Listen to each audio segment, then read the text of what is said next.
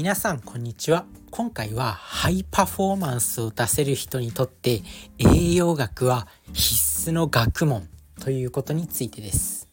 まあ、自分自身は管理栄養士としてね、まあ、栄養学が専門分野でもあるんで、まあ、栄養学に関する発信を、ま今後ねたくさんしていきたいと思ってるんですけど、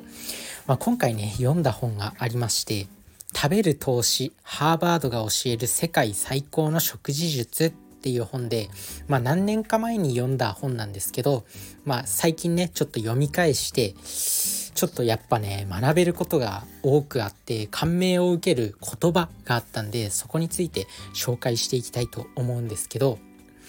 まあ、このね著者三尾正さんっていう方が、まあおいまあ、医学部卒業して医者になってでハーバード大学に、まあ、行く機会があったんだって。でそこでそこであの栄養学を学んだと。でこの栄養学がどれほど大事なのかっていうことをそのアメリカでね学んだと。でそこに関して、まあ、重要なフレーズというか重要な部分があったんでそこについてちょっとね読んでいきたいと思うんですけど、まあ、そのままその文を音読したいと思います。で、まあ、ちょうどその時のタイミングでアメリカのハーバード大学の外科代謝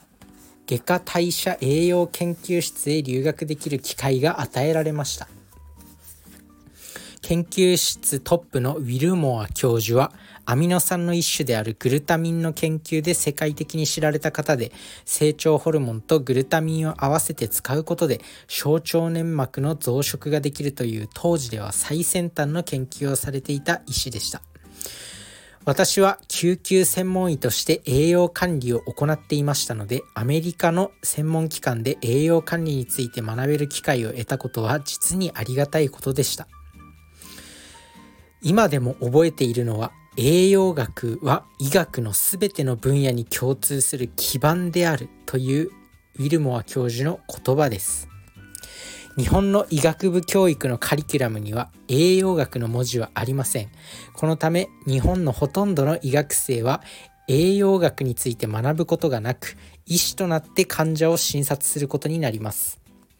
患者を全体として捉えるときに栄養学の知識は必須ですが、日本の医療教育には欠落していることが残念でたまりません。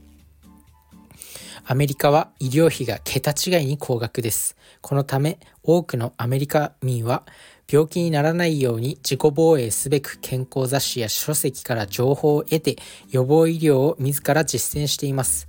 日本であれば医療関係者でも読まないような難解な予防医療の書籍が一般向けに販売されています。スーパーに行けば健康意識の高さはさらによくわかります。鮮度の高い有機野菜ナッツナッツ類の量り売りビタミンミネラルサプリメントに並んで各種アミノ酸まで販売されていたことが印象的でした。食こそが栄養の基盤であり栄養知識を身につけて実践することが健康という資産を作り上げる投資となるということが常識として根付いているのだと思います。ということで、まあ、この著者はアメリカにこう留学した機会があってで医学部では栄養についてあんまり学ばないんだって食ってまあ健康を担う分野医療医療に関わる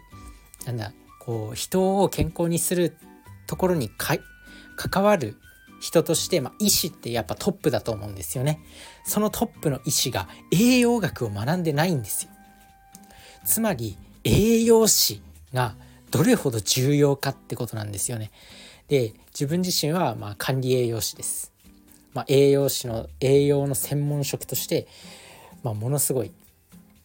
責任を担っていると。でその管理栄養士がその管理栄養士は栄養学を学んでるんですよ。医者が学んでない栄養学を管理栄養士は学んでるんですよ。だから栄養士に聞けと。何を言ってんだ偉そうにと思うかもしれないんですけどやっぱ専門職としてねここはしっかりと医師を補っていきたい。で、まあ、栄養学を学んでない人から、まあ、そういう食事のアドバイスとか受けても、ね、適切なアドバイスを得られない可能性が高いんですよ。まあもちろんね医者の中にはものすごい使命感があってで栄養学も健康全てを担うんだって言って手術の技術とか日々磨いたり食事を食事の知識を取り入れたり日々勉強してるお医者さん、まあ、たくさんいるとは思います。だけど日本のカリキュラムには栄養学が欠落していると。でアメリカのねその三尾さんが留学した時にもうねその栄養代謝研究室のトップのウィルモア教授が栄養学は全ての医学の基盤であると、まあ、そうおっしゃってたように、まあ、栄養学っていうのはもう全てにつながる全ての健康につながるというところで、まあ、非常にね栄養が大切だなっていうことが分かりました。でまあねこうハイパフォーマーがまあ、ハイパフォーマーにとって栄養学は必須の知識っては言ってきたんですけど、まあ、今日のタイトルがそれそれなんですけどハイパファハイパフォーマーにとって栄養学は必須の知識でアメリカではもうそれが当たり前なんですよね。えその病気になった時の医療費がめっちゃ高いからもう予防しなきゃと思って人がもう勝手に学んでるんですよね栄養学について。でそういう専門書を自宅にも取り揃えているし健康意識の高さがアメリカと日本では違うと。確かにね日本はまあ医療高額何高額療養医療制度とかあとは国民皆保険制度って言って3割は3割負担でいいよみたいな感じになってるんでまあそれはそれでいいと思うんですけど逆にこう健康意識が欠落してしまうのかっっていうのも感じましたある程度人々を危険にさらす危険にさらすではないけど危機を持たせるっていうことは自己防衛自分で学ぶっていうことにつながるんだなとは思いますまあそんな感じでまあなんですけどやっぱりこうね自ら学ぶっていうことをしていかないと今後ねなんか日本って結構今円安で危ないとか言われてるじゃないですか。でまあもしかしたら、まあ、医療費もどんどん高くなっていってしまうかもしれない。まあ、そんな中でやっぱり食に関してしっかりと食べる投資をして自分の健康を作っていかなきゃいけないと思うんですよ。まあ、その分野を担うのが私私管理栄養士私たち管理栄養士ということで、まあ、でハイパフォーマーにとってやっぱ栄養学は必須なんですよね。でまあ食事によっても集中力が変わるからです。生産性も変わるからです。やっぱね健康的な体でないと生産力が落ちるんで集中力も落ちるし自分の仕事量がな仕事量が減ってしまうんでやっぱりこう集中力高く保って健康体であればねいろんなアウトプットができますから健康体であれば、まあ、仕事ができますから、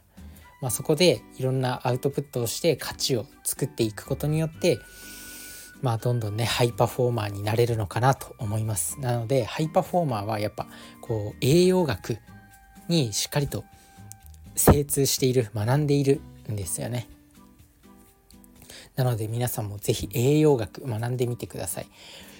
本屋さんに行けばね栄養学のコーナーとかにまあそういうね簡単な初めて初めての栄養学みたいな本があったりとかするんでそういう本を是非一冊手に取って読んでみてください。でまあねよく言われてる野菜食っとけばいいんでしょうとかまあサプリメント飲んどけばいいんでしょうとか、まあ、そういうのもあるんですけどそれ間違ってますからね。なのでちゃんとした栄養学をちょっと学んでみてください。自分自身が、ま伝えられることにはもう限界があると思うんで情報は皆さん自身でも取っていかなきゃいけないと思うんですよね。あとは今 Google スカラーとかで論文も読めるから本当になんかこれは正しいのかとかあとはその栄養学の専門書に載ってる、まあ、後ろの参考文献とかの論文を当たってみて、まあ、本当に合ってるのかとか確かめることもできるんですよ。なので栄養学について学んでいきましょう。で、まあ、栄養学ってもうあらゆる体の基盤というか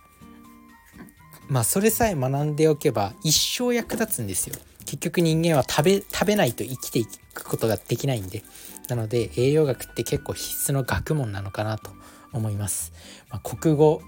国語数学理科社会栄養学みたいなまあそ、そのぐらい大事なのかなと思うんで是非学んでみてください。というわけで今回はねハイパフォーマーにとって必須の学問は栄養学というようなテーマでお話ししてきました。栄養学を学んでいきましょう。それじゃあねバイバーイ